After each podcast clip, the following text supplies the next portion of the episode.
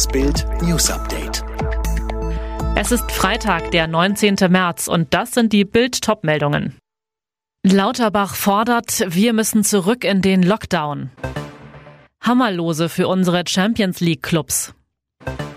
Gericht kippt fünf Personen Obergrenze in Niedersachsen.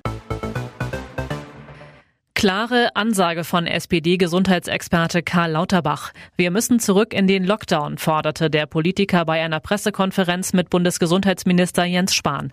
Lauterbach warnte, wir müssen versuchen, es in den Griff zu bekommen mit einem schnellen und harten Lockdown. Oder wir verzögern das noch, dann kommt der Lockdown später und wird deutlich länger dauern. Er macht eine Rechnung auf. Mit jeder Woche, die wir später beginnen, verlieren wir nach hinten raus zwei bis drei Wochen.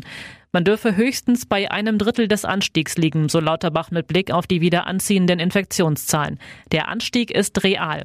Auch warnte der SPD-Gesundheitsexperte vor Reisen zu Ostern. Was er im Falle einer großen Reisewelle befürchtet, lesen Sie bei Bild Plus.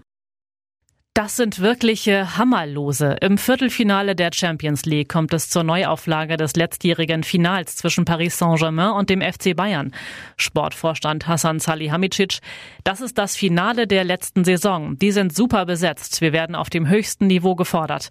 Sie sind zwar nur Zweiter in der Liga, aber wir nehmen sie absolut ernst. Das ist ein sehr interessantes Los. Und auch der BVB hat es mit einem richtigen Brocken zu tun, Manchester City. Außerdem trifft Liverpool auf Real Madrid und Porto spielt gegen Chelsea. Die Viertelfinal-Hinspiele finden am 6. 7. April statt. Die Rückspiele werden eine Woche später am 13. 14. April ausgetragen. Auch die Termine für das Halbfinale stehen natürlich schon fest. 27. 28. April sowie 4. 5. Mai. Welches Team an welchem Termin spielt, hat die UEFA noch nicht mitgeteilt. Das Oberverwaltungsgericht in Lüneburg hat die starren Kontaktbeschränkungen in Niedersachsen gekippt. Dort durften sich bislang höchstens fünf Personen aus zwei Haushalten treffen.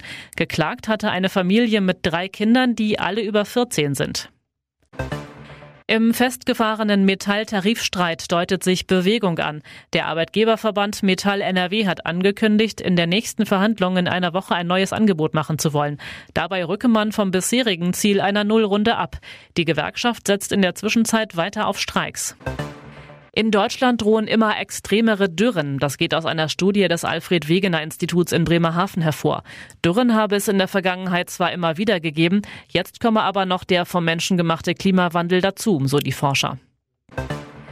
Die Finnen sind weltweit die glücklichsten Menschen. Das geht aus dem Weltglücksbericht der Vereinten Nationen hervor. Auf den Plätzen zwei und drei folgen Dänemark und die Schweiz. Schlusslicht ist Afghanistan. Insgesamt wurden die Einwohner von 149 Ländern zu ihrer Lebensqualität befragt. Alle weiteren News und die neuesten Entwicklungen zu den Top-Themen gibt's jetzt rund um die Uhr online auf Bild.de.